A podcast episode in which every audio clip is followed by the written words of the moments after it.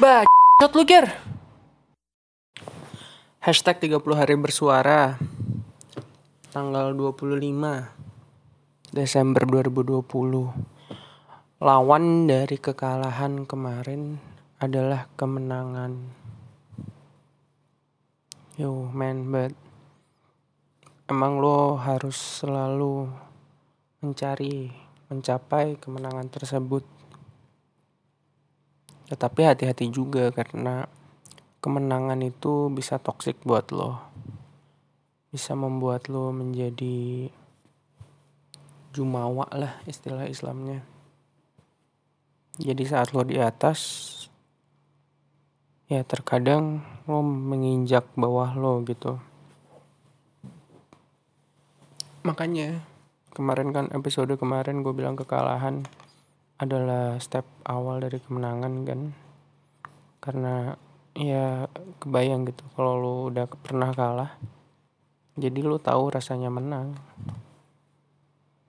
Dan lo lebih bersyukur gitu, gue rasa, karena lo ngerasain juga di posisi yang kalah kan. But then again, ya kalau lo selalu menang dalam hidup ini gitu ya.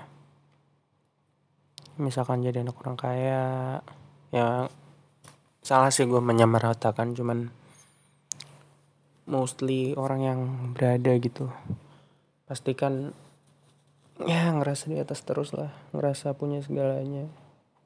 Nah, sebenarnya mereka enggak sebetulnya. Ya gitu, kemenangan adalah toksik. Makanya saat lo menang, bersyukurlah dan rasakan kemenangan itu secukupnya. Tidak usah berlebih-lebih. Karena kemenangan hanya sementara kan. Dan di dunia ini sebenarnya apa sih kekalahan dan kemenangan? Yang penting adalah jaga kesehatan lo, apalagi lagi pandemi kayak gini kan. Serem banget sih, karena di UK ada virus yang mutasi kan. 70% lebih gampang untuk menularkan. Yaitu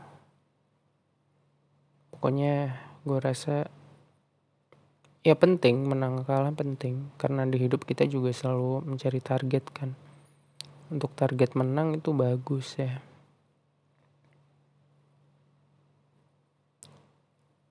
Tapi balik lagi, terkadang orang lupa bersyukur saat mereka sudah menang, karena kemenangan itu membutakan.